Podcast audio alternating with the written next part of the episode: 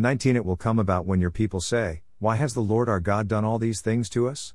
Then you shall answer them, As you have abandoned, rejected, me, says the Lord, and have served strange and foreign gods in your land, so you will serve strangers in a land that is not yours. Jeremiah 5 19.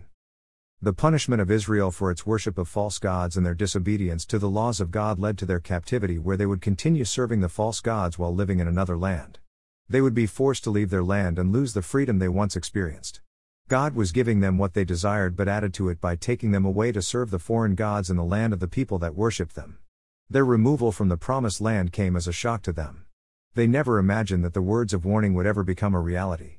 If you sow seeds of doubt, you will reap the fulfillment of what was spoken by the Lord. His words of correction must be obeyed to avoid the consequences he has made clear. God will not be mocked.